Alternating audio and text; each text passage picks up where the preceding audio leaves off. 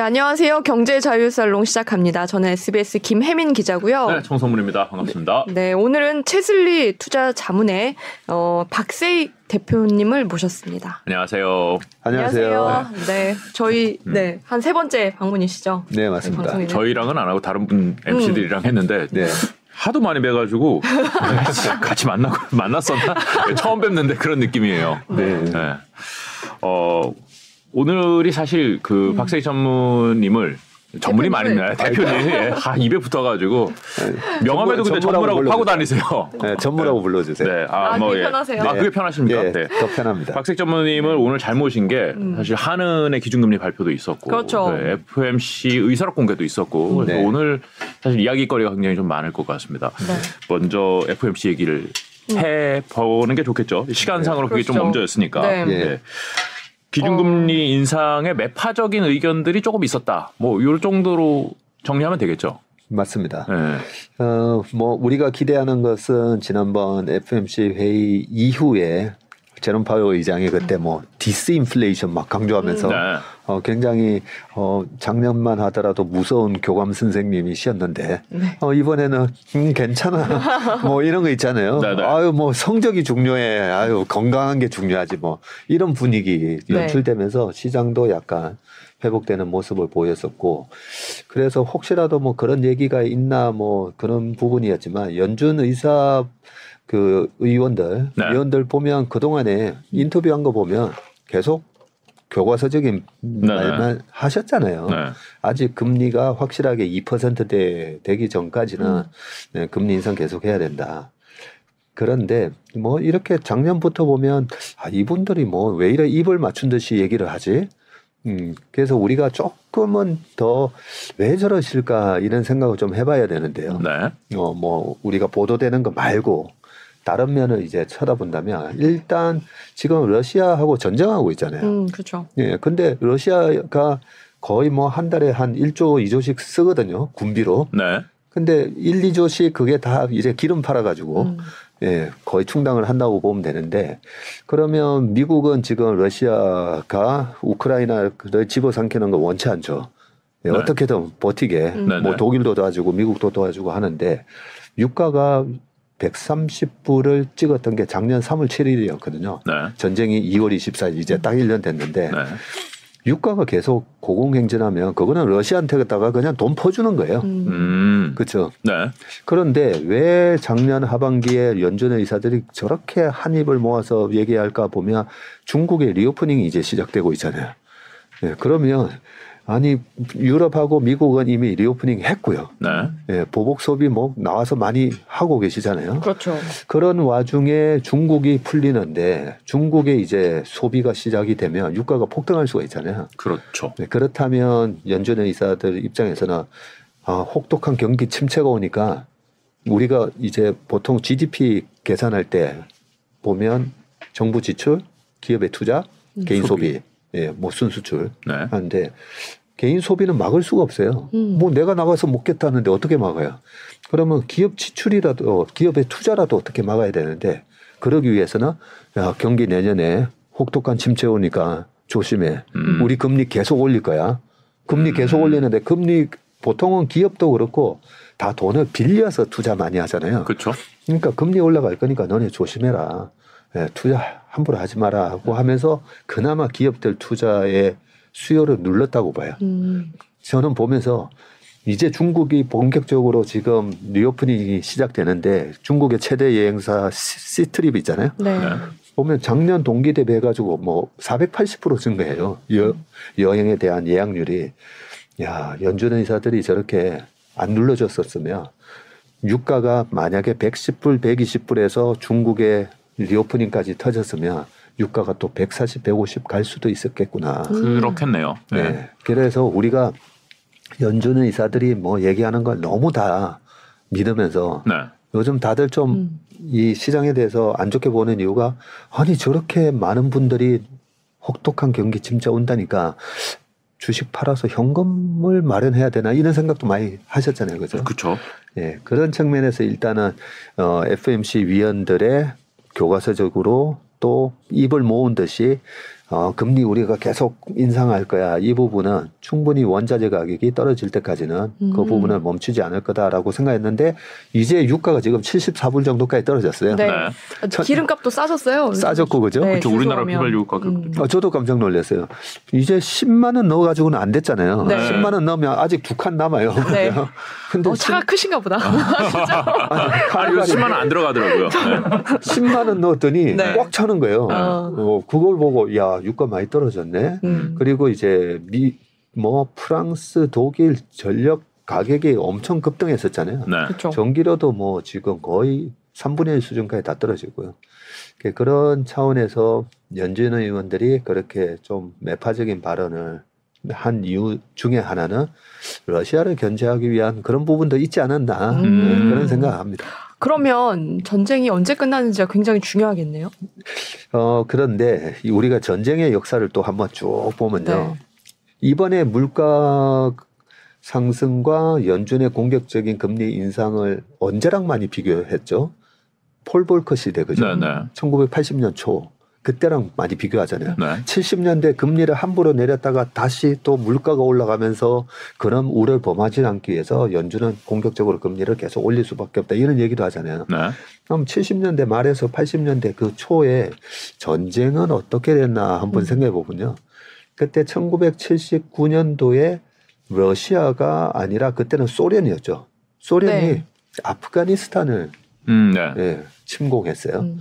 근데 소련이 아프가니스탄을 침공을 할 때도 뭐라고 얘기했냐면 전쟁이 아니라 이거는 특수작전이다. 음. 아, 그랬어요? 음. 네. 그리고 그 전쟁이 언제 끝났냐면 거의 10년 걸렸어요. 그렇죠. 거의 10년 걸렸고요. 네. 1980년도에는 또 이란이 이라크를 공격을 해요. 그쵸. 반대죠. 이라크가 이란을 공격했죠. 네. 사담 후세인이 네. 네. 네. 이란을 공격을 했는데 그 전쟁도 8년 갔어요. 음. 그렇죠. 오래 했죠. 네. 그래서 어, 전쟁이 좀 빨리 끝났으면 좋겠는데 네.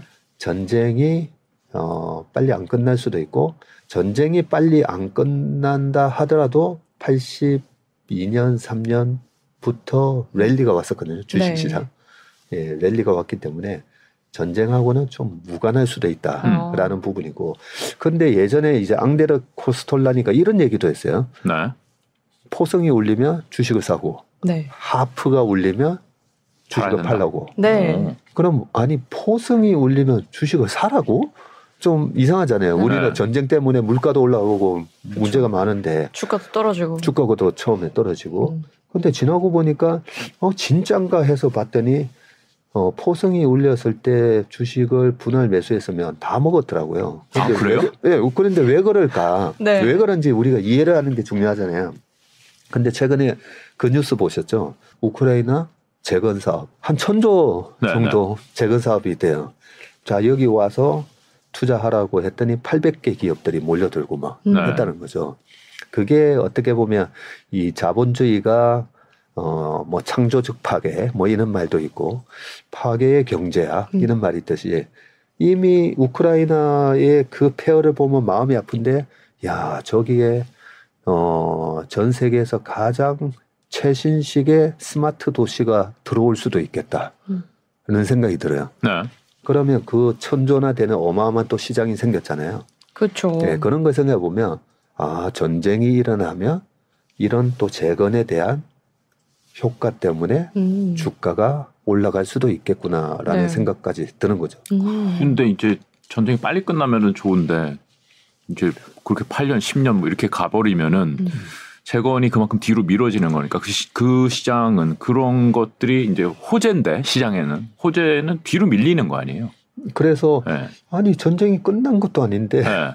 무슨 벌써 재건 그러니까요.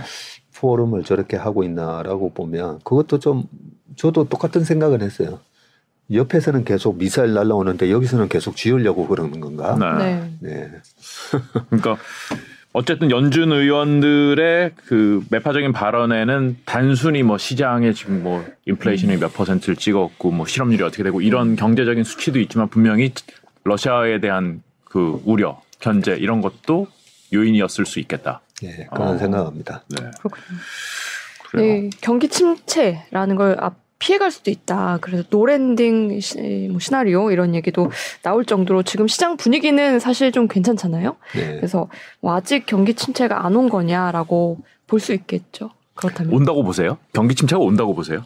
아니 저도 그게 네. 약간은 네. 의문이었어요. 왜냐하면 경기가 혹독한 경기 침체가 온다는데 여러 가지 이유로 이때까지 경제학자들이 경기 침체가 온다는 등 아니면 경기가 좋아진다는 등 경제학자뿐만 아니라 음. 증권사에 전략하시는 분들이 네. 잘못 맞춰요. 솔직히. 그렇죠. 네. 네. 아니 재작년에 네. 작년 경제를 예측하면서 주식 시장을 예측하면서 S&P 500의 예상 지수가 5,100이었어요. 음. 5,100인데 3,500 갔잖아요. 네. 왜못 맞췄을까? 맞추기 힘들어요, 원래. 네. 그렇죠. 항상 못 맞추죠. 그렇지만 항상 물어보고 항상 기대를 하죠. 항상 물어보고 네. 항상 기대하고 항상 또 자료가 나와요. 네. 그래서 어 아, 그래서 워런 버핏이나 피트린치가 내년도 경기 전망을 어쩌고 저쩌고 하는 자료는 읽지 않는다라고 하는 게 음. 그래서 그렇구나라는 생각을 하고요. 네. 그래 그래도 우리는 예측은 해봐야죠. 그렇죠. 네, 합리적인. 음. 네. 그러면 저는 이런 생각을 했어요. 혹독한 경기 침체. 그냥 경기 침체가 아니고, 아니고 생애 경험하지 못했던 경기 침체 이런 말씀도 하시는 분들이 네네. 있으니까 그럼 그런 경기 침체가 올까라고 생각을 해보면요.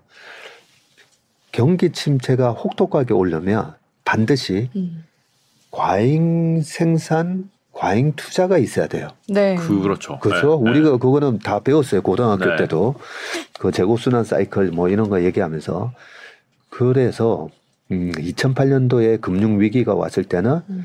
집을 엄청나게 지어서 그쵸. 그것도 살 수 없는 사람들한테 막 팔았잖아요. 음. 그러니까 혹독한 2008년에 subprime mortgage 사태가 터졌어요. 네. 네. 그 전에 우리한테는 또 카드채 사태라는 게 있었어요. 우리나라에. 네. 우리나라에 네. 길거리에서 카드 만들어 아, 보셨죠? 많았죠. 네. 네. 테이블 하나 놓고선 다들 막 붙잡잖아요. 네. 붙잡고 파산한 게 LG 카드. 네. 맞습니다. 네. 네. 그래서 그냥 2001년, 2년도에 보면 길거리에서 카드 만들어 달라고 하고 제가 카드가 한 28개 가까이 있었던 것 같아요. 그렇죠. 친구들이 하도 만들어 달라고 만들어 가지고 저도 한 10개 됐던 것 같아요. 그렇죠. 네. 신용 상태 아무 상관없어요. 아. 대학생도 만들어줬어요. 네. 돈을 벌든 안 벌든 네. 그게 subprime mortgage 사태가 있었던 거랑 거의 비슷하잖아요. 음. 비슷하면 돈을 벌지도 못하고 있는 사람한테까지 카드를 써서 그래서 그때 당시에 2001년 요때 당시에 카드의 소비가 400 80조, 500조 이랬어요. 네. 1년에. 네. 1년에. 지금 우리나라 예산이 한 600조인데, 그죠? 네. 그 정도로 거품이 있었던 거고요. 뭐 그 전으로 쭉 데려가 보면 거품의 역사는 많습니다. 우리나라 IMF가 오기 전에 네. 기업들이 돈 빌려가지고 그냥 부동산이나 그렇죠. 막 사고, 그죠? 자산 키운다고. 네. 그런 일이 있고 나면 터져요. 네. 음. 그러면 자, 최근에 3년 동안에 그럼 어떤 거품이 있었느냐를 우리가 한번 따져보면 되거든요. 네. 자, 2020년대에 코로나가 터졌어요. 음. 2년 동안 꼼짝달싹 못했죠. 네. 뭐 거품 없었어요, 솔직히. 그러게 뭐 어디다 뭐가, 과잉 투자했지 이런 느낌은 그죠 어디다 과잉 투자했지 그러면 19년 18년도에 그러면 과잉 투자가 있었나 생각해 보면 2018년 3월부터 트럼프가 갑자기 미중 무역 분쟁 갈등을 끌고 나왔어요. 음, 네. 그러다 보니까 전 세계 주식 시장이 2018년도에도 막 출렁거렸어요. 그랬죠. 왜냐하면 아, 중국이 싸게 만들어주고 미국은 그걸 또 싼 공상품을 받아서 소비하고 음. 분업 체계가 잘 됐는데 어이 뭐야 이 분업 체계가 깨지는 건가? 그쵸. 거기서 어 중국에다가 투자를 해야 돼 말아야 돼. 뭐 테슬라도 상해 공장이 있잖아요. 네네. 네. 애플도 마찬가지고 어 중국에다가 공장을 지어야 되나? 음. 이런 불확실성 때문에 2018년 19년도에 그 ISM 제조업 PMI 지수, 네. 구매 관리자 지수가 50 이하로 떨어지는데 음. 도대체 어디다 투자를 해야 될지 모르는 거죠. 음, 불안했죠. 불안해가지고. 네. 그러면 18년부터 19년도에 반도체만 17년, 18년도에 좀 좋았지. 나머지 그때 반도체 약간 이렇게 기울어진 반도체만 이끄는 약간 경기 호황이었다. 이런 음. 얘기 있었잖아요. 네. 그렇게 보면 과잉 생산, 과잉 투자가 없었어요. 음. 그러면 18년, 19년, 20년, 21년 22년 작년까지. 네. 그런데 올해 혹독한 경기 침체. 뭐가 부러지냐는 거죠. 네. 음, 과잉한 것이 무엇이냐? 과잉이 뭐냐? 부동산 가격일 수 있지 않을까요? 그래서 부동산 가격이 일수가 있고 실제로 네. 부동산이 지금 한 20% 빠졌죠. 네. 그거는 어쩔 수 없어요. 그 금리가 5% 4% 하면 아유 무슨 상가 1.7% 2.5% 나오는 거 왜 하겠습니까? 그죠? 네. 팔아야죠.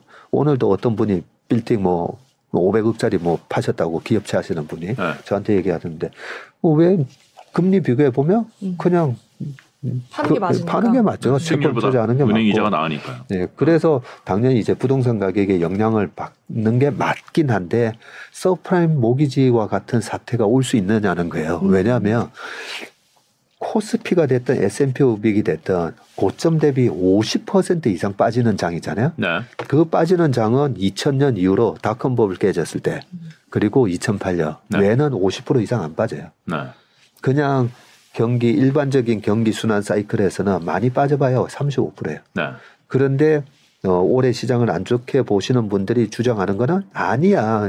이제 혹독한 거 오니까 음. 50% 이상 빠질 거다라고 얘기하는 거죠. 네. 그래서 방금 이제 그러면 2001년, 2년 닷컴법을 깨졌을 때 아니면 2008년과 같은 그런 상황이 도래할 만큼 그 전에 거품이 있었냐라는 음. 부분을 짚어보면 음. 어 없는데 네. 그렇죠. 30%는 빠진 거니까 사실 그렇죠. 지금은 30% 빠졌어요. 네. 근데 50% 이상 빠지기에는 그 전에 대단한 거품이 있었어야 되는데 음. 없는데 제 생각은 그건 그건 거죠. 음, 뭔가가 하나가 부러져야 되는데 어디서 네. 부러질지가 잘 안 보이는 거군요. 네. 2008년도에 뭐 리만이 무너지기 전에 베어스턴스, 뱅크 오브 아메리카, 메릴린치 많이 무너졌어요. 네. 그러면 dot-com bubble 때는 닷컴 버블 때 엔론 그리고 월드콤 큰 그렇죠. 기업이 무너졌어요. 네. 분식이었네. 네. 얘네들이 혁신이 아니라 분식이었네. 그리고 우리나라에 닷컴 아류작들 많이 없어졌어요. 네. 엄청 많았죠. 엄청 많았어요. 네. 그래서 올해 혹독한 경기 침체가 올라면 그런 뻥카들, 음. 뻥카 기업들이 무너질 게 뭐 있나라고 좀 봐야 되거든요. 네. 경기 침체는 안 올 수 있다. 네. 거품이 없었기 때문에 과거에. 음, 그래요. 그러니까 사실 장단기가 굉장히 많이 벌어져 있는 뒤집어져 있는데 그러고선 아니 그 벌어질 폭도 이제 되게 많이 차이가 나는데도 그렇더라고요. 네, 경기 침체 더 이상 가는 거는 아닐 것 같다. 아니요. 근데 우리가 항상 그 이번에는 다를 수 있다라는 것만큼 위험한 얘기는 없으니까 네네. 네. 장단기 금리 차가 그렇게 역전되고 나면 네. 경기 침체 왔거든요. 그렇죠. 예. 경기 침체 왔고 근데 경기 침체가 1년 뒤에 오느냐 1년 반 뒤에 오느냐 2년 뒤에 오느냐 그렇죠, 시차가 있죠. 시차가 있었잖아요. 네. 그렇죠? 그러면 2006년 말에도 장단기 금리 차가 역전이 되기는 했었어요. 네. 근데 2007년도에 시장이 되게 좋았어요. 네. 금리를 동결을 했더니 2006년 하반기에 동결을 했더니 2006년 하반기부터 주식 시장이 막 올라가요.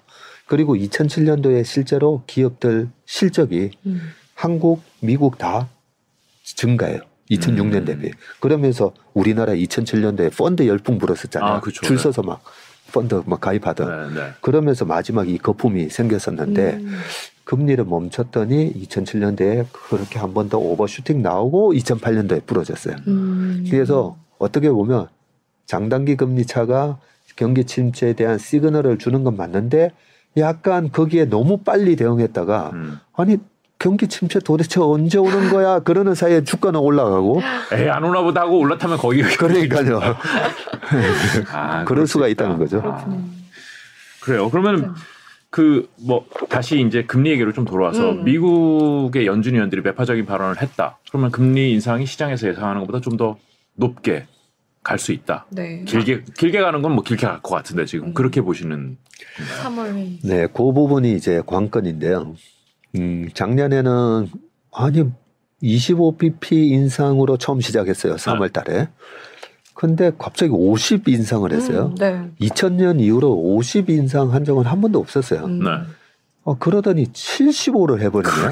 어, 거기서 저도 당황했었어요. 네. 아니, 왜 이렇게 갑자기 바뀐 거지? giant step이란 말을 처음 들어봤어요. 그렇죠. 네. big, 네. 뭐, big step, big giant step. 그러니까요. 그것 때문에 저희도 주식을 조금 5월 달부터 일찍 샀다가, 어, 고생도 좀 하긴 했었는데, 그러고 나서 75 giant step을 네 번이나 또 해버렸잖아요. 네. 근데 우리가 제가 주식 투자를 할 때 자주 말씀드리는 건데 우리 고등학교 때 미분 배우셨잖아요. 네, 미분 적분 뭐 이런. 미분 적분. 네. 자. 아, 미분 긴장하고 있습니다. 예, 눈빛이 있어요. 문과, 문과시죠. 네, 네. 네 눈빛이 약간 네. 긴장하시는 눈빛인데 이 미분이 옛날에 그 뉴턴이 이제 미분에 대한 공식을 이제 정립을 할 때 미분이 뭔가 변화를 변화에 대한 측정이에요. 네. 네. 그러면 그냥 수학적으로 말씀드리면 이 x 지점에 있는 이 함수의 이 기울기가 도대체 얼마인가? 네. 기울기 구할 때 우리가 미분을 하는 거잖아요. 네. 야, 제가 보니까 야 주식은 미분이구나. 어. 네, 라는 걸 저는 옛날에 좀 깨우쳤어요. 네. 자 그러면 다시 주식은 미분이다. 네. 어, 예. 이 되게 중요한 거 제가 네. 그두 분한테 가르쳐 드린 거예요. 네.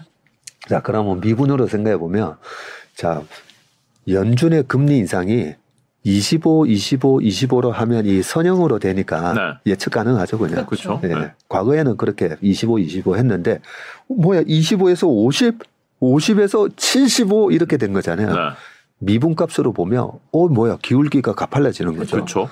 주식 시장이나 부동산의 악재가 되는 금리 인상이 가팔라진 거예요. 네. 거기서 이제 주식 시장이 작년 6월 달에도 확 빠지고 네. 9월 달에도 확 빠지고 했었는데 75가 50으로 변했고 네. 50이 25로 변해요. 네. 미분 값이 뒤집어졌죠. 미분 값이 뒤집어지죠. 네. 그러면 우리가 기업 실적도 똑같아요. 아니 여전히 실적이 증가하고 있는데 왜 주가는 빠지지? 음. 반도체 잘 생각해 보세요. 증가율이 떨어질 그렇죠? 때 아니 이익이 작년 상반기까지 삼성전자 이익은 계속 좋게 나왔어요. 사상 최고였죠. 그렇죠? 네. 아니 그렇게 나오는데 왜 미분으로 기울기를 딱 그려보면 음. 아 이게 기울기가 눕는구나. 음. 네, 주식은 미분이에요. 네. 그 다음에 코로나 때 한번 생각해 보잖아요. 바이러스 없어졌었어요. 네. 바이러스 안 없어졌잖아요.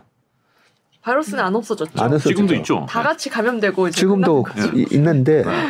그때 정부의 경제적 영향을 주는 이 락다운 조치가 전격적으로 3월 달에 확 이루어졌잖아요. 네.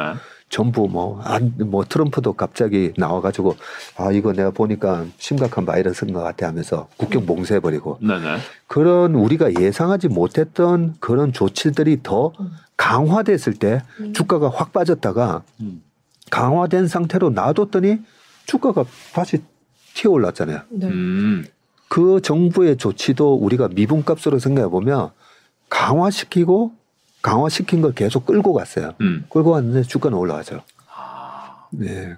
그런 식으로 생각을 하면 되는데 기울기가 중요하다는 네. 거죠. 그래서 금리 네. 다시 돌아와 보면 자 어제 FMC 회의 아니면 최근에 좋게 나왔던 소매 판매 등등 보면서 네. 여기서 다시 25로 가는 이 흐름에서 음. 다시 50으로 네. 꺾이는가 다시 올라가는가 네, 네. 이 부분을 생각하면 되고 이 부분은 염려를 해요. 네, 그런데 그럴 가능성이 좀 낮아요, 솔직히. 음. 그리고 그런 연준의 금리가 이번 3월, 5월 어떻게 될 거다라는 걸 이 FedWatch라는 데서 확률적으로 또 계산해 주잖아요. 네네. 그것만 봐도 50으로 올릴 가능성이 27% 정도까지 올라오긴 했어도 여전히 27%예요. 네. 25가 그냥 73%예요, 아직까지. 음. 그래서 그 미국의 경제 그동안의 한 100년의 역사를 보면요. 정책의 일관성 그리고 정책의 시장에 대한 주는 메시지의 투명성 뭐 이런 거 되게 중요시해요. 네. 그런 측면에서 연준이 여기서 다시 25를 50으로 바꿀 확률은 되게 낮아요, 솔직히. 음. 그런데 시장은 걱정을 하는 거죠. 왜냐면 작년에 고생 한번 했으니까. 그렇죠. 아, 이러다가 또 50 올리면 어떡하나. 음. 벌써. 가속 페달 다시 받는 거 아니야? 그렇죠. 가속 페달 음. 받는 거 어떨까, 아닌가 하는데 그런 부분이 이번에 제롬 파월의 기자회견에서도 얘기해 주는 거죠. 음. 어? 디스인플레이션, 디스인플레이션 하면서 음. 음, 계속 이렇게 네. 물가 상승이 둔화되는 모습 나오는 게 긍정적이다. 이런 얘기를 음. 해주고 있기 때문에 여기서 50으로 올라가지는 않을 거다라고 생각합니다. 음. 그러면 다음번 인상도 뭐 25bp 정도로 네. baby step을 밟을 것 같다라고 네. 보시는 게 단지 좀 아쉬운 점은 3월, 5월 하고 이제 끝내겠지. 네. 그렇죠. 5.25에서 끝내겠지라는 기대감이 네. 뭐야 6월 달에도 한번 더 올리나? 아. 그러니까 5.5인가? 네. 네. 요거는 있어요. 음. 네. 그러면 그 부분에 대해서도 말씀드리면 아까 2008년 금융위기 있었다 했잖아요. subprime mortgage 사태. 네. 부동산 부동산 음. 침체였잖아요. 네, 그렇죠.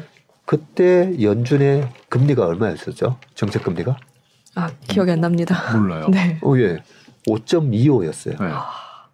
5.25에서 2006년 8월까지 17번을 올리면서 5.25를 만들어 놨다가 네. 2006년 8월 이후로 금리 인상을 멈추거든요.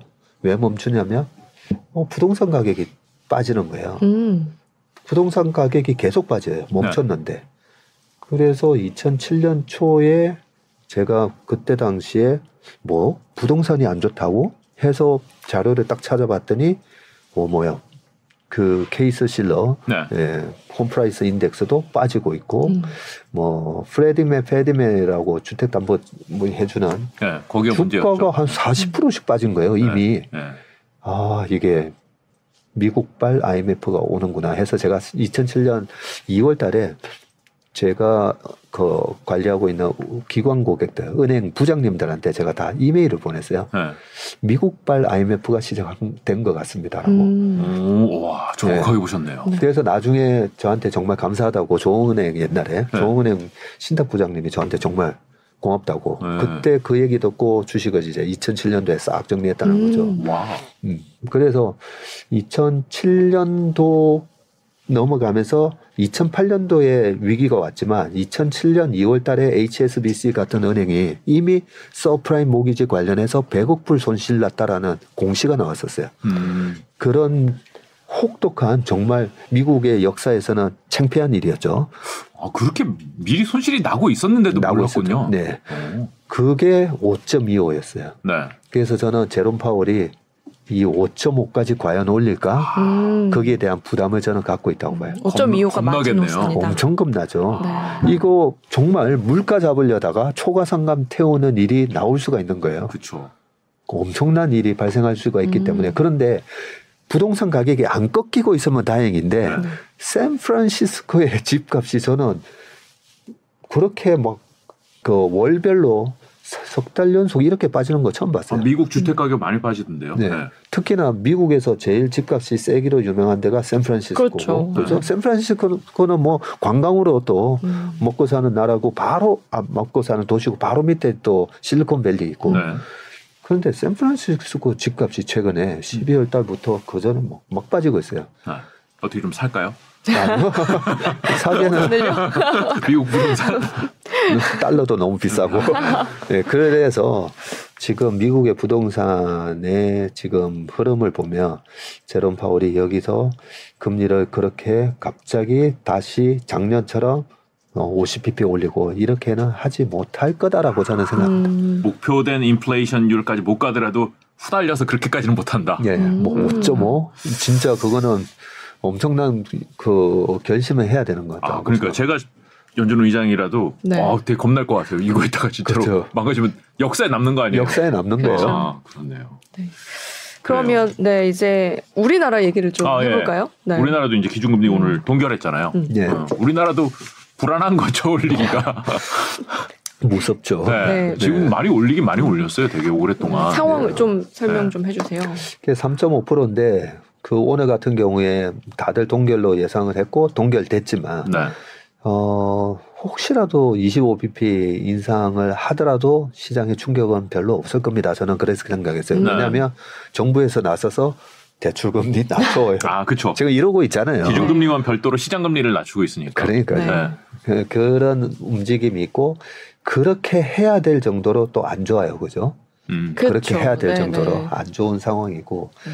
우리가 주식 투자를 할 때좀 음, 조심해야 될 것 중에 하나가 우리가 실제로 느끼는 체감 경기랑 네. 주식 시장하고는 좀 다르게 갈 수가 있어요. 그렇죠. 그렇죠. 네, 네. 왜 그러냐면 음. 자 금리가 이렇게 높은 상황은 경제는 안 좋죠. 음. 예, 소위 말해서 영하 15도예요. 네. 영하 15도. 근데 영하 15도라고 다 건강이 안 좋아지는 건 아니잖아요. 음. 그렇죠. 예, 영하 15도면 뭐 폐렴 걸리고 뭐 이런 분들이 있을 수가 있는데 원래 이제 좀 기저질환이 있던지 네. 예, 좀 노령 네. 할때 분들이라든지 그런 거잖아요. 그래서 우리가 느끼는 체감 경기가 바이러스 때문이다. 음. 금리 때문이다. 안 좋은데 왜 저렇게 주가는 올라가지 이런 현상이 나타나잖아요. 음, 네. 올해 들어서 사실 테슬라 60% 올랐어요. 네. 엔비디아 50% 올라갔고 네. 막 오른 주식 되게 많습니다. 어떻게 보면. 근데 아니 경기가 안 좋다는데 저기 왜 올라가지? 걔네들은 27살 거의 건강하고 그 튼튼한 아, 네, 네, 특전대 네, 특전대 부대 장병 같은 그런 네. 체력이라는 거죠. 아, 실적들이 좋으니까 또 그런 네, 말씀하시는 그러니까 네. 그래서 우리가 투자를 할 때 아니 지금 저 그 코로나 때 이런 얘기가 있었잖아요. 아니 Main Street은 박살이 나고 있는데 음. Wall Street만 주가가 올라가는 게 이게 말이 돼라고 얘기를 하시는 분들이 많아서 제가 그때 나와서 설명을 드린 게 네. 아, 맞습니다. 저희 회사 바로 앞에 있는 빌딩에도 음. 식당이 진짜 다섯 개가 있는데 두 개가 망했어요. 네. 음. 근데 세 군데나 망할 수 없는 식당이에요. 되게 잘하는 식당이에요. 네. 그러면 이 세 식당이 그 다섯 개의 식당에 한 달에 매출이 1억을 다섯 개가 나눠서 2천만 원씩 네. 나눠 갔는데 네. 두 개가 망했어요. 음. 지금은 코로나 때문에 손님 안 가요. 네. 근데 이 식당들은 살아남을 거예요. 그렇죠. 잘 버티겠죠. 네. 그러면 그리고 독, 점하지 어떻게 돼요? 나중에 1억을 이 세 식당이 나눠 먹는다는 음. 거죠. 매출이 2천이 아니라 3,300이 되잖아요. 네. 그게 주식 시장에 있어서 초대형 우량주들이 왜 위기 상황에서 주가가 올라가는지에 대한 음. 이유라는 거죠. 그래서 우리가 느끼는 체감은 와 내가 자주 나는 이 식당도 가는데 거기 아주머니도 되게 친절한데 네. 거기 망했어. 네. 뭐 지금 경기가 너무 안 좋아. 우리가 느끼는 체감 경기랑 주식시장은 다르게 움직이는 음. 이유가 네. 바로 그것 때문이라는 거죠. 네. 그래서 지금과 같은 그런 상황에서 그러면 여기서 우리가 좀 체크해야 될 게 그러면 그 특전대 특전사 장병들도 네. 견딜 수 있는 지금 기온은 맞는 건가? 음. 그렇죠.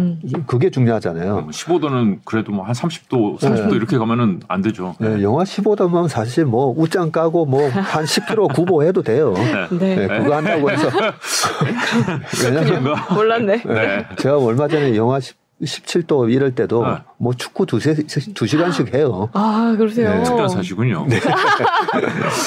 그래서 네.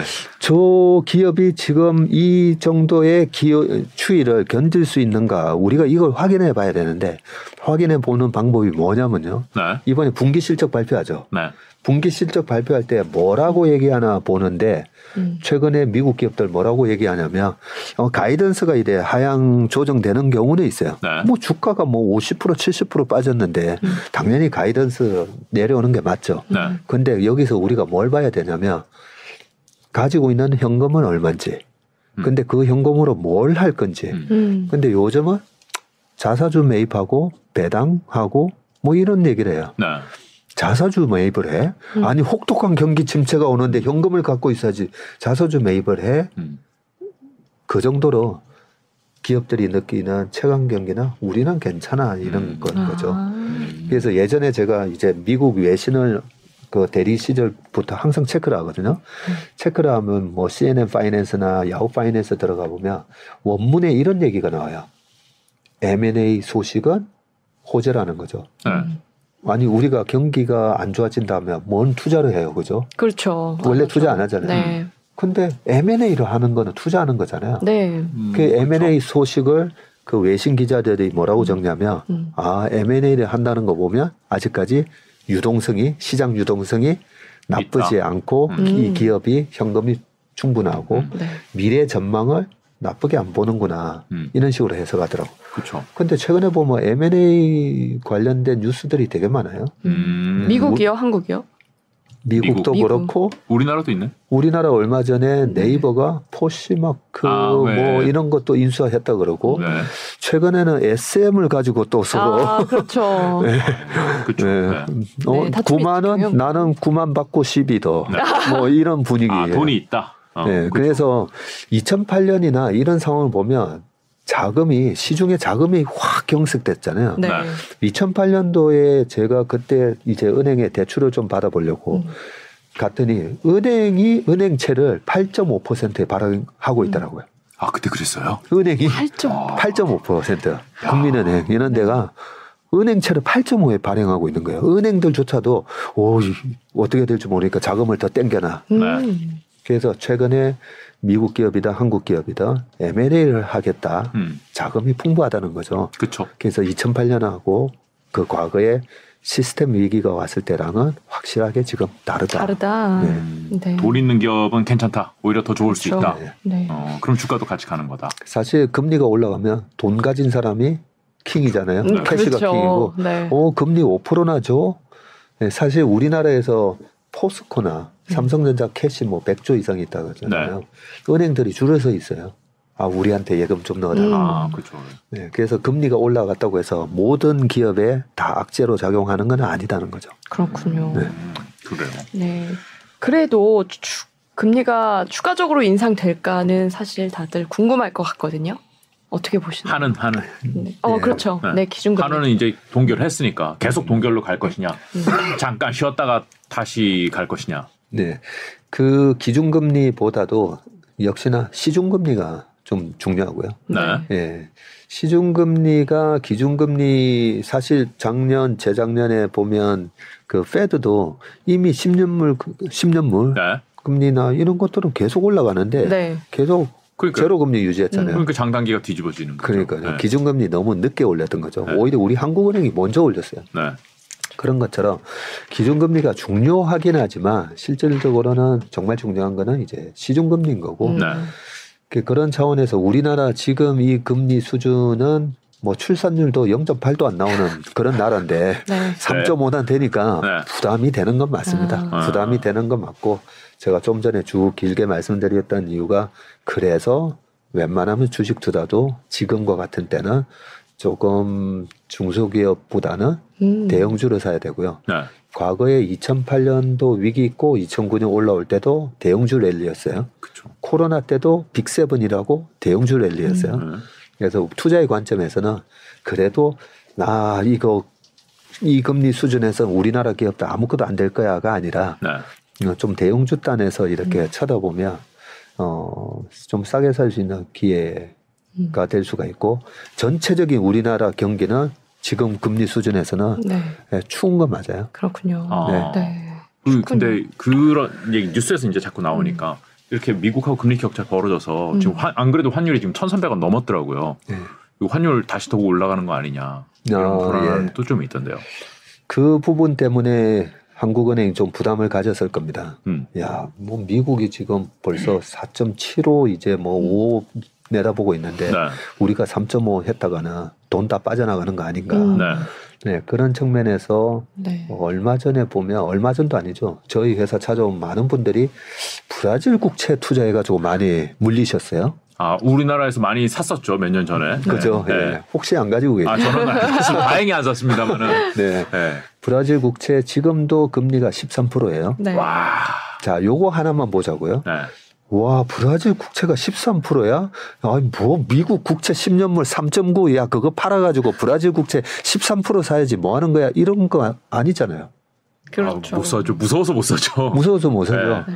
러시아 10년물 국채도 10%대예요. 네. 네. 못 사죠. 네. 못 사죠, 그죠? 아, 우리나라의 뭐 사채들도 10%짜리들 요새 많이 돌아다니더라고요. 네. 그렇기 때문에 어 그 우리나라는 3.6인데 미국이 3.9고 그러니까 돈이 다 빠져나가서 미국으로 간다 아니다는 거죠. 음. 아니고 음.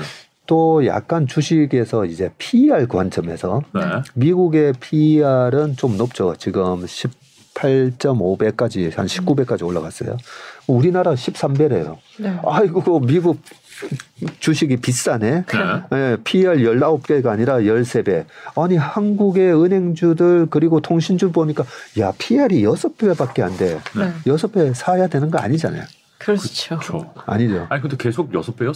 과거에도 과거에도 계속 그 정도 수준이었잖아요. 네. 네.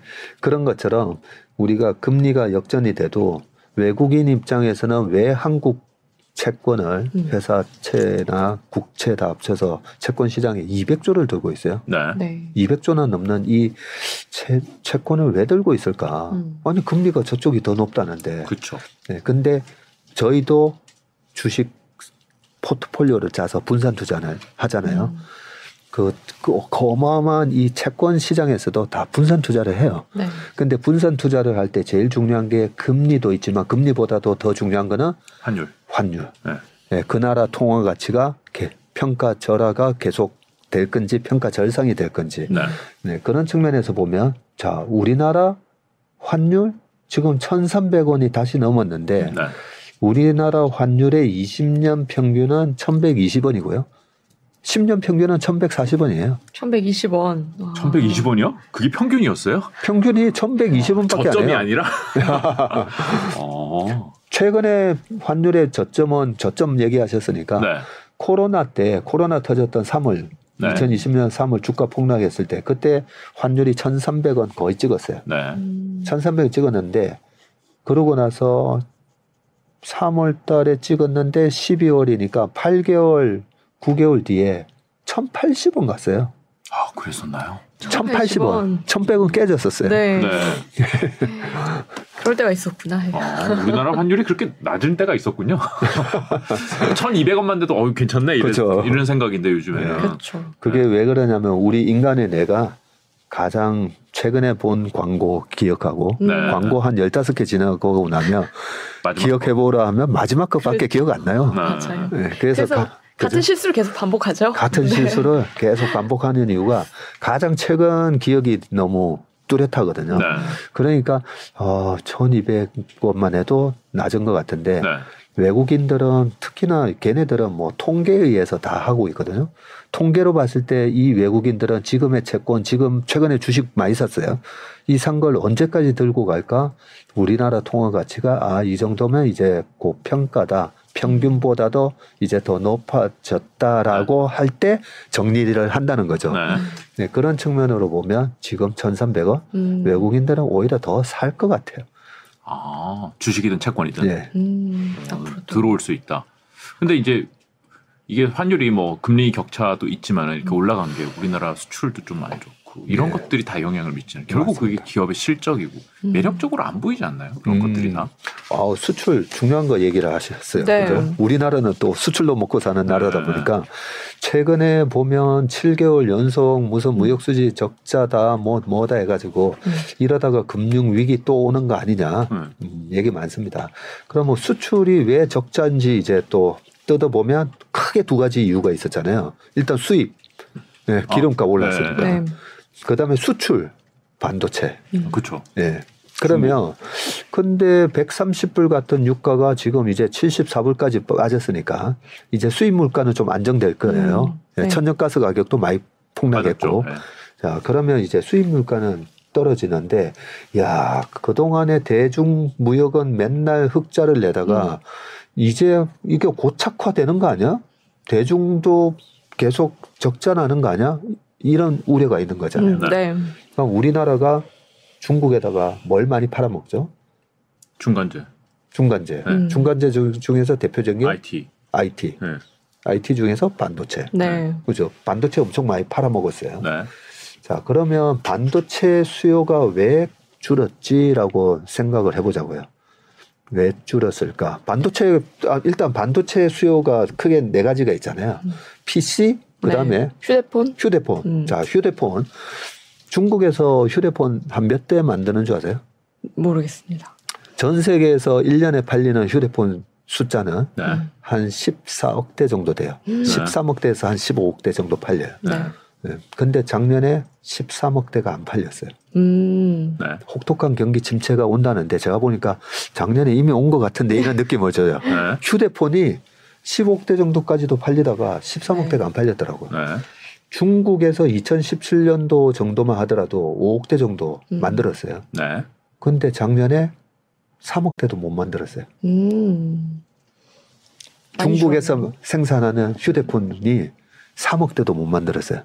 그러면 3억 대를 왜 못 만들었을까라고 네. 생각해 보면 작년에 중국에서 너무 쟤네도 아니 왜 아니 다 전 세계가 집단 면역 다 하고 이제 엔데믹으로 음. 가고 하는데 중국 왜 저러지 이랬었잖아요. 그렇죠. 음. 그러면서 중국의 여러 가지 경제 활동이 약간 이렇게 마비 제... 상태였잖아요. 그래서 3억대가 안 만들어졌어요. 음. 그러면 삼성전자나 하이닉스 입장에서는 PC, 모바일, 데이터 센터, 그 다음에 이제 자율주행 이제 시작되는데 음. 여기서 제일 큰 부분 차지하는 모바일하고 이한세 축을 보면서 생산을 할 거 아니에요. 네. 근데 5억 대를 생산, 생각을 했는데 3억 대가 안 만들어졌네. 네. 그 2억 대만큼 들어가는 반도체가 전부 재고가 되는 거죠. 음. 그러면 그 재고가 최근에 와 사상 최대 재고. 네.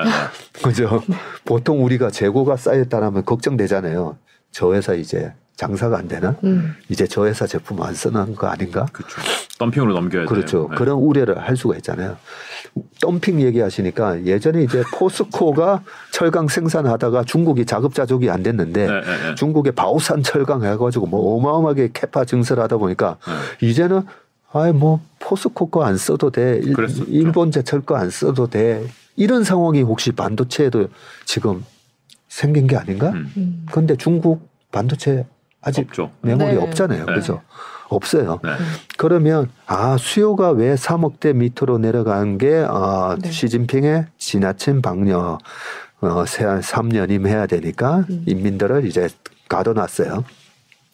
그러면 이제 여기서 핸드폰이 3억 대가 안 만들어졌는데 우리가 제일 많이 쓰는 소비재가 자동차, 네. 그 다음에 핸드폰, 예, 이, 이, 이에요. 네. 자, 자동차를 예를 들면 2008년 금융위기 왔을 때 미국에서 1년에 팔리는 자동차가 1,500만 대 정도 되거든요. 네. 근데 그때 900만 대가 안 팔렸어요. 음. 아니 뭐 리만도 짐 싸서 가야 되고 그렇죠. 메릴린치 짐 싸서 가야 되고 하는데 뭔 차를 바꿔요. 음. 있는 차 팔아야죠. 네. 있는 차라도 팔아야 되는 거 아닌가? 미국에 차 두세 대씩 있는 네. 있으니까 그죠? 그런 분위기다 보니까 900만 대가 안 팔렸어요. 그런데 2009년, 10년, 11년, 음. 12년까지 우리나라 주식 시장에 4년 내내 내내 주도주 역할을 했던 섹터가 뭐였냐면 자동차였어요. 음. 그래서 2009년 70주 거기도 자동차가 있었고요. 음. 기아차도 있었고 2010년 11년도 차화정 장세 음, 차 있었고 나중에 2013년까지는 전차 부대라 해서 음. 삼성전자가 갤럭시 만들고 현대차는 또 미국에서 점유율 9%까지 네. 그러면서 자동차가 주도주 역할을 했는데 왜 이렇게 길게 설명을 드렸냐면 2008년도에 그 1,500만 대에서 한 600만 대가 안 팔리는 게 이연 소비가 이어질까 음. 아니면 우리가 지난 어제 두 끼밖에 안 드셨어요. 네. 오늘 네 끼 먹고 음, 폭식한다. 네. 네. 지난 코로나 때문에 우리가 외식을 못 했는데 올해는 외식하러 다섯 끼 먹고 음. 안 그러잖아요. 그렇죠. 그건 아니잖아요. 네. 그죠? 그러면 핸드폰에 대한 교체 수요가 일정하게 주기가 있어요. 네. 네, 보통 3년 쓰면 바꾸잖아요. 네. 좀 많이 쓰는 부분인데 4, 5년 음. 쓰고. 네. 그 바꿔야 되는 분들이 작년에 어, 야, 코로나 음. 못 나갔잖아요. 중국 아예 못 나갔어요. 그렇죠. 네. 그런 상황에서 핸드폰 생산도 안 되고 판매도 안 됐는데 그게 이연 네. 소비가 일어난다는 거죠. 그렇겠네요. 그렇죠? 이제는 바꿀 때가 네, 된 사람들이 많겠다. 뭘로 바꾸느냐? 폴드로 바꾸느냐? 그렇죠. 플립으로 바꾸느냐? 아이폰으로 아, 바꾸느냐? 네. 그 차이만 있을 뿐이에요. 어쨌든 다 반도체가 들어가니까 뭘로 바꾸는 네, 흑묘 백묘죠. 중요한 말씀하셨는데 네. 반도체는 다 들어가요. 그러네요. 수요가 그러니까 음. 다시 나올 것이다. 네. 네.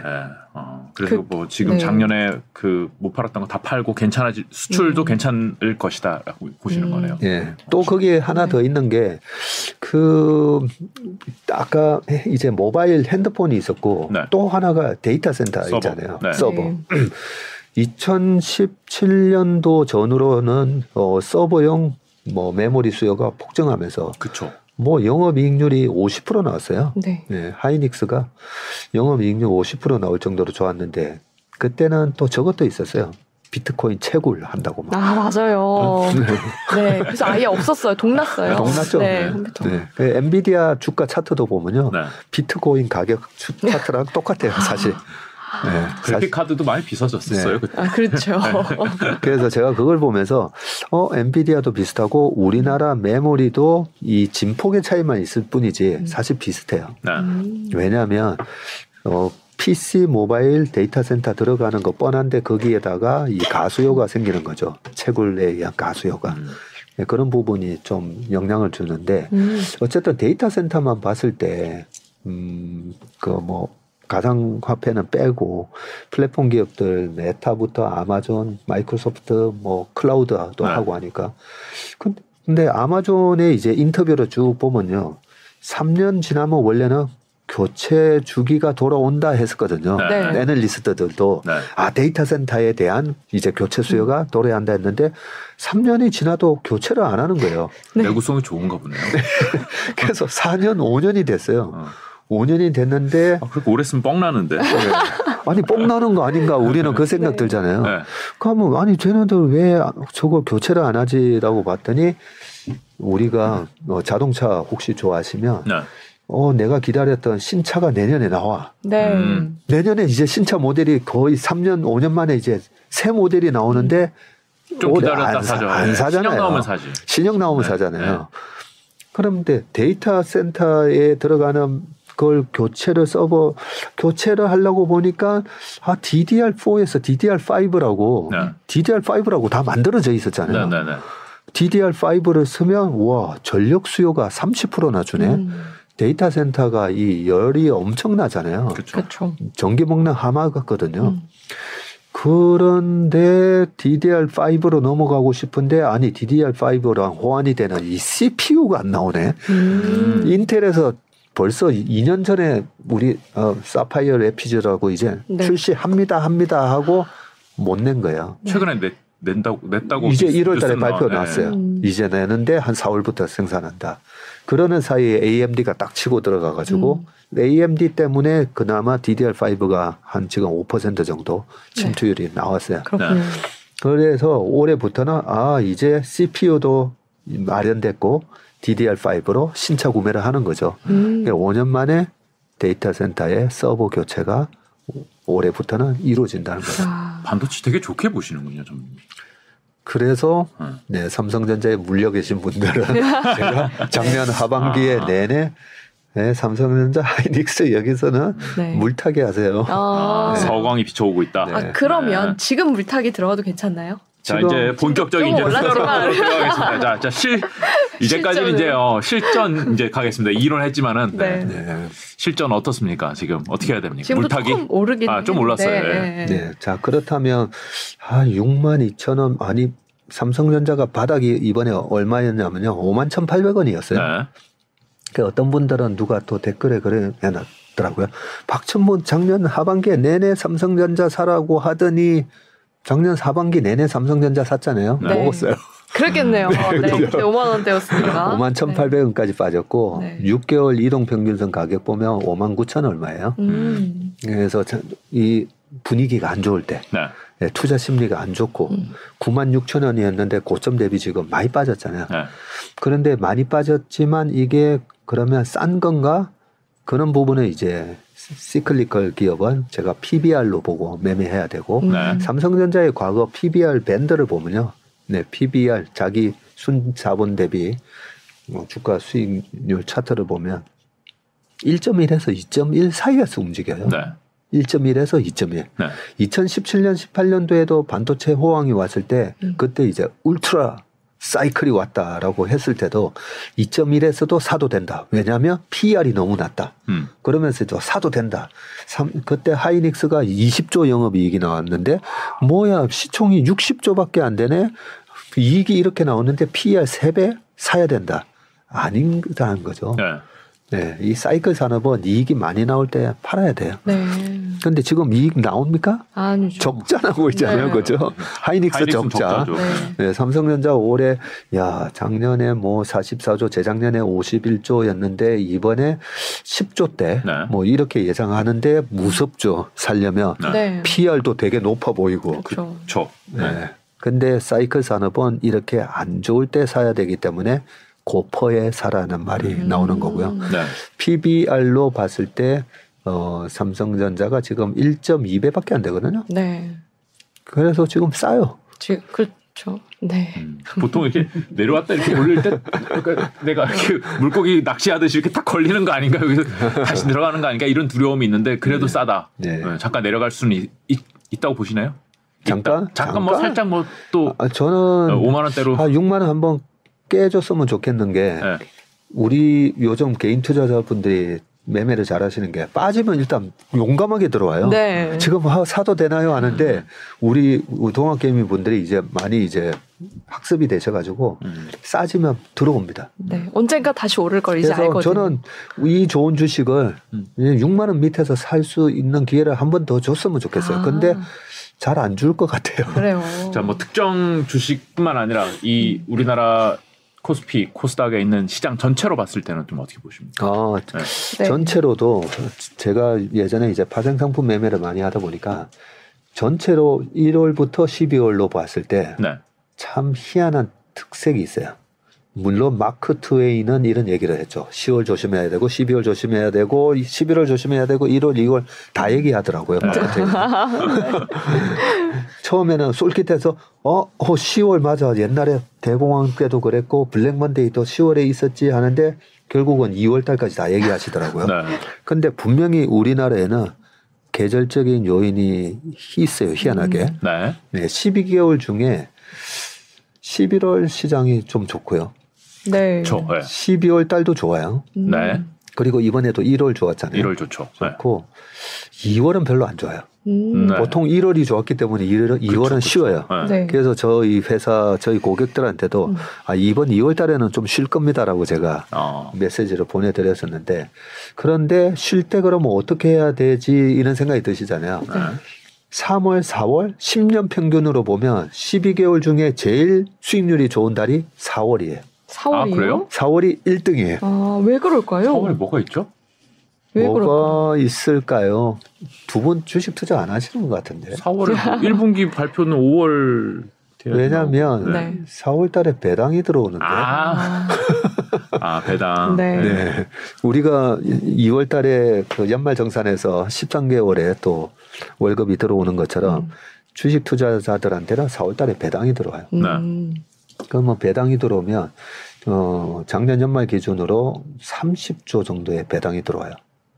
작년 연말에 1.6% 정도의 배당이 예상된다고 했기 때문에 그걸 갖다가 대충 꼽혀보면 30조라는 돈이 들어와요. 네. 그래서 어, 4월 달은 항상 수익률이 좋았구나. 아. 근데 30조 하면 되게 커 보이는데 음.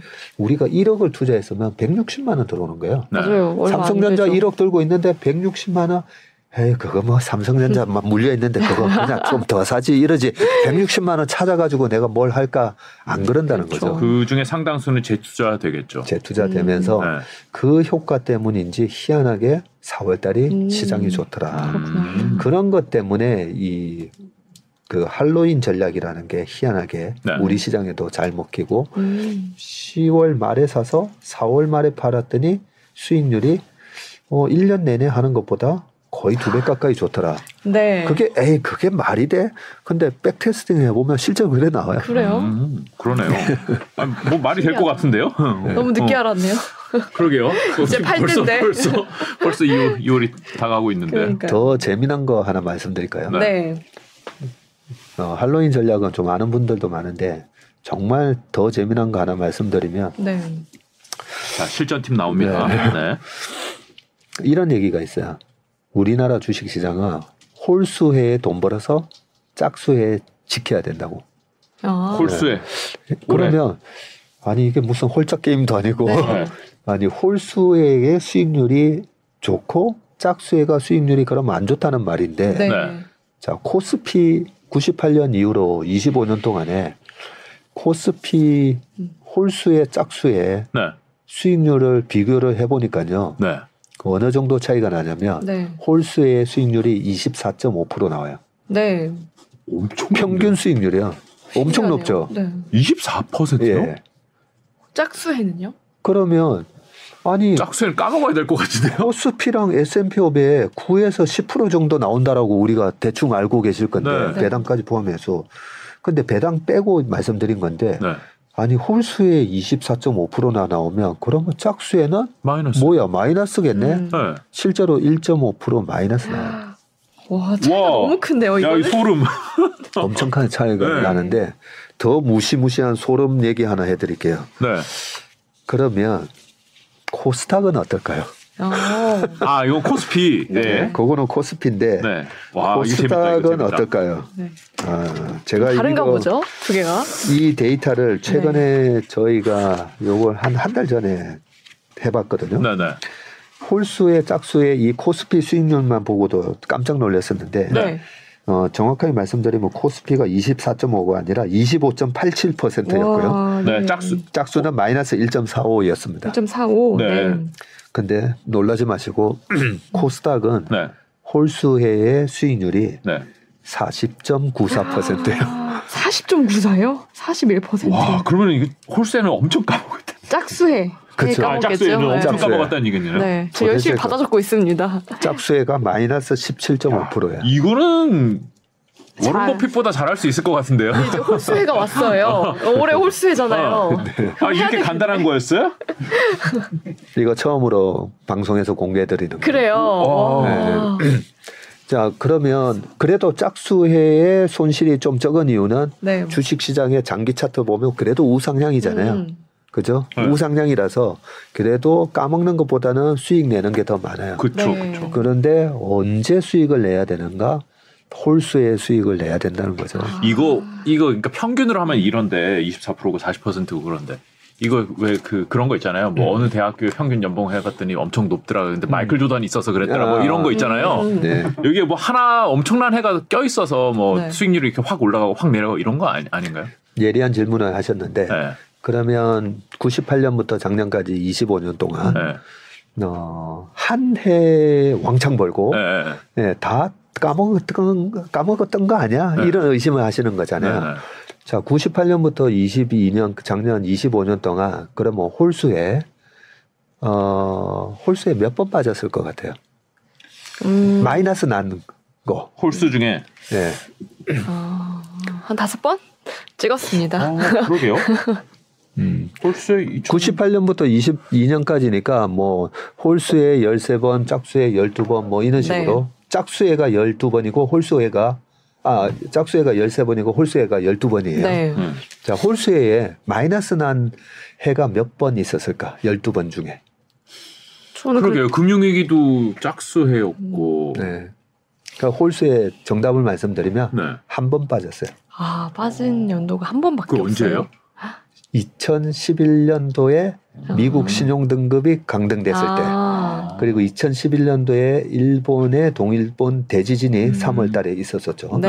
네. 그 해에 우리나라 코스피가 마이너스 10% 났어요. 음.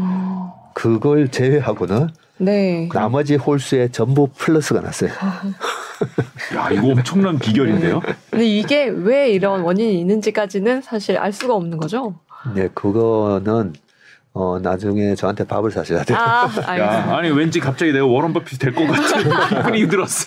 뭐, 어, 올해 하고 내년에 안 하면 되는 그러니까, 거 아니에요? 그러니까 그 올해 말에 팔면 되는 거잖아요. 그러니까. 아, 야, 이거 엄청난 비밀이었습니다. 오늘 이 시청하신 분들은 음. 예, 아 굉장히 중요한 거 배워 가시는 끝까지 들어야 이 얘기를 네. 알수 아, 있는. 아, 오늘 결론이 이거였군요. 그러네요. 아, 올해 홀스에다 올해는 홀스에다 네.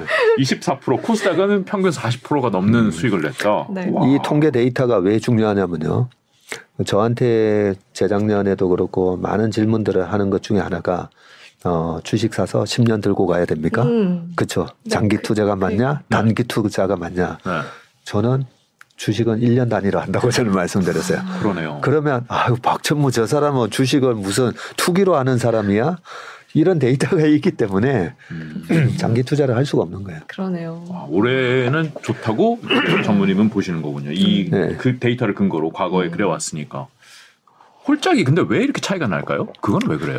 네, 그 뭐 밥은 나중에 사주시고 제가 보니까 연배로 봐서는 제가 사드려야 될 것 같은데 그 왜 그럴까, 음. 왜 그럴까에 대한 고민을 많이 해보고요. 음. 미국 시장도 보면 실질적으로 보면 짝수해가 좀 안 좋아요. 네. 특히 미국 시장도 언제가 안 좋냐면 미국 시장도 한 말씀드릴게요. 미국 시장은 대통령의 1년, 2년, 3년, 4년 차, 4년 음. 중임제니까 네. 4년 중임제, 중임제 중에 대통령 2년 차가 특히 안 좋아요. 안 좋아요. 음. 안 좋아요. 그리고 대통령 3년 차가 좋아요. 음. 왜 그러죠? 그래서 어, 왜 그럴까? 에이 진짜인가? 그러면 최근에 올해 바이든 3년 차예요. 3년 차. 네. 네. 트럼프가 언제 당선됐나? 2016년도 11월 달에 선거에서 당선되고 2017년 1년 차, 2018년 2년 차였거든요. 네. 어, 뭐야. 2018년도 연말에 제롬 파월이 그때도 금리 막 올리면서 음. 음. 10월, 11월, 12월 달에만 3개월 만에 S&P 500이 20% 빠졌어요. 네. 음. 우리나라도 17% 빠졌어요. 코스피가. 네. 음. 왜 그러죠? 두 번째 해였어요. 그리고 작년 봤더니 뭐야 작년 22년 바이든 2년 차였는데 네. 또 주식 박살 내놨잖아요. 그렇네요. 아니 이 사람들이 분명히 저 사람은 공화당이 있고 여기는 민주당인데 음. 근데 어 똑같은 전략을 쓰네. 음. 과거 1990 아 1904년 인가 8년 1908년 부터 2008년 정도까지 아 44년에서 2008년인가 보니 그 한 거의 100년 동안 통계를 내봐도 미국의 대통령 어 뭐야 2년 차가 수익률 제일 안 좋고 3년 차가 제일 좋더라고요. 네. 100년을 통계를 봐도 아 그래요? 100년 통계를 봐도 아니 3년 차 수익률이 22%가 넘어요. 음. S&P 500의 네. 수익률 22%가. 그래서 제가 의심을 해봤더니 아 얘네들은 이게 단임제가 아니라 네. 연임제라 연임제에다가 재선을 해야 되면 네. 자 그러면 우리가 이제 대통령 보좌관이라고 생각해 보자고요. 네. 네. 아까 광고에 음. 뭐가 제일 기억에 남는 데죠? 마지막. 마지막. 네. 아 박사를 내놓고서 마지막에 내가 살리겠다. 그러면 네. 2년 차에 주가를 조삼 모사죠. 네. 박사를 내놓고 3년 차에 그것도 네. 2년 차에 야 내, 내년에 금, 경기가 아주 안 좋을 거야. 음. 아주 안 좋을 거야라고 막 얘기했는데 와 주식 시장도 좋고 네. 경기가 좋아졌어요. 그러고 대통령 선거를 한다고 생각해 보세요. 그러면 연임에 성공할 가능성이 커지겠죠. 네, 그 그래서 야 트럼프 때도 2018년도에 아니 자본주의는 원래 분업이잖아요, 분업. 그렇죠, 그렇죠. 그리고 아니 미국의 그 음. 저물가에 중국이 얼마나 큰 기여를 했어요. 그렇죠. 2001년도에 WTO 가입시켜주고 그때부터 중국이 세계 공장 역할을 하면서 미국의 소비자들이 싸게 얼마나 미분업 좋아요. 근데 뭐 갑자기 관세 때린다고 하고 뭐 2018년부터 그렇게 주가를 박살 내놓더니 2019년도에 나중에 시진핑하고 손잡고 음. 음, 그러면서 2019년도에 S&P 500이 28.8% 올라가는 거예요. 음. 주가가. 네. 네. 그런 걸 보고 2020년도에 트럼프가 봤지. 어. 이렇게 하는 거야. 네, 이렇게 네. 하는 거야. 또 Make America Great Again 하면서 네. 우리 기업들 잘 되는 거 봤지. 그, 그때 실제로 제가 약간 왜 좀 이상하게 생각했냐면 트럼프가 트위트 되게 많이 했잖아요. 네. 자기가 당선되고 나서 주가가 좋아졌다는 얘기를 300번 이상 했어요. 아. 그렇게 떠드는 사람이 왜 이 무역 분쟁 갈등을 만들까? 아. 네. 그러네요. 지나고 네. 어, 그렇게 생각하니까 그렇네요. 그렇죠. 네. 네. 그런 부분에 있어서 2019년도에 주가를 띄워놓고 2020년도에 딱 대선에서 재선을 하려고 했는데 코로나가 터졌고 네. 과거에 미국의 대선의 역사에 보면 실업률이 7% 이상이었을 때 재선된 대통령이 없었더라고요. 음. 근데 그 대통령 선거 전에 7%가 너무 꼭 선거 끝나고 나서 6정부로 나왔는데 네. 그러면서 이제 재선에는 실패했어요. 그러네요. 코로나 때문에. 그러니까 어? 그런 이유 때문에 네, 굉장히 설득력 있는데요. 그러게요. 그죠. 와. 그렇다면 네. 한국은 왜 그런지. 우리나라는 뭐 미국에 네. 따라가기 때문에 홀짝이 나뉘는 건가요? 아니면 뭐 따로 그럼 요인이 있나요? 한번 자세히 잘 생각해 보시면 네. 자, 전 세계에서 소비의 30%를 미국이 해요. 네. 큰 소비의 축이 유럽도 있긴 하지만 유럽이 좀 약간 늙었고 그죠? 네. 그런데 미국에 아까 중국이 만들어서 팔고 우리는 중간재를 또 중국에다가 음. 수출한다 했잖아요. 그렇죠. 네. 어쨌든 연결고리가 미국의 경제에 영향을 받아요. 그죠? 아. 그런 걸로 보면 어 미국이 경기를 억누를 때 우리는 더 이제 안 좋아지는 게 음. 맞는 거고 음. 그런 부분이 실제로 주식 시장에 영향을 받는구나. 그래서 미국의 제조 PMI 지수 있잖아요. 네. PMI랑 우리나라 코스피랑 거의 동행합니다. 와 그렇군요. 네, 우리나라 코스피가 2021년 6월 달에 3,300을 넘어서면서 고점을 쳤거든요. 네. 미국의 PMI 고점은 2021년 6월 달이 고점이었어요. 음. 우리나라는 뭐 정권이랑 큰 관련이 없네요. 그러니까요. 미국 영향을 우리나라 받을 대선이 뿐. 중요한 게 아닙니다. 지금. 바이든이 재선이 되느냐 마느냐. 그렇죠. 어, 바이든이 재선이 되면 더 좋나요? 아니면 더 안 좋나요? 여기서. 아, 그건 상관없나요? 그거는 큰 차이는 없는 음. 것 같더라고요. 음. 왜냐하면 공화당이 되면 뭐가 좋고 민주당이 되면 뭐가 좋고 네. 그런 얘기도 많이 나오는데 트럼프가 되면 무슨 석유화학이 되게 좋을 것 같았지만 되게 안 좋았어요. 네. 네. 바이든이 됐는데 석유화학 기업도 최근에 엔론 막 주가도 날라가고 그렇죠. 했잖아요. 예, 그런 거 보면 약간 그런 정치랑은 무관하다. 음. 그래서 저희 업종이 좋거나 그렇지 예. 않다. 우리나라 음. 이 방송을 들으시는 분들도 그렇고 저희 고객분들 중에서도 한 번씩 그런 얘기를 해요. 어, 이쪽 당이 되면 이쪽 당 때문에 난 주식 못 하겠어. 음. 그리고 당이 바뀌면 또 이쪽 당 때문에 나는 주식 못 하겠어. 이런 분들이 이제 거의 반반이잖아요, 우리나라. 네네. 그래서 제가 투자하실 때는 그냥 중립으로 보시라고. 그래, 그게 네. 중요하지 않다. 네, 어, 왜냐하면 우리는 오히려 미국의 그런 선거 전략에 오히려 영향을 이렇게 음. 받는 거지. 음. 주식 투자에 있어서 우리나라 이 정치 시스템에는 그렇게 영향을 안 받으니까. 네. 네. 이게 4년씩 이제 중임제로 가니까 그래서 짝수 홀수가 이렇게 나뉘는군요. 그래, 바뀔 수가 그러네요. 없네요. 그러니까요. 네, 바뀔 수가 중간에 없어요. 탄핵돼서 물러나지 않은 한은 맞습니다. 그러네요. 아, 야, 오늘 굉장히 큰 거 배웠어요. 그러니까요. 막판에. 이게 말씀이 맞는 게 정말 많은 얘기를 하셨는데 마지막에 이게 남았어요. 홀짝이 다르다. 그리고 올해는 홀세. 이게 답이네요. 제가 네. 어, 정리를 해보려고 그랬는데 지금 시간도 사실 예정됐던 시간보다 많이 네. 길어져서 정리를 해보려고 그랬는데 그것만 기억이 나는 것 같아요. 마지막만 기억에 남습니다. 자 마지막까지 시청하신 여러분이 승자입니다. 네.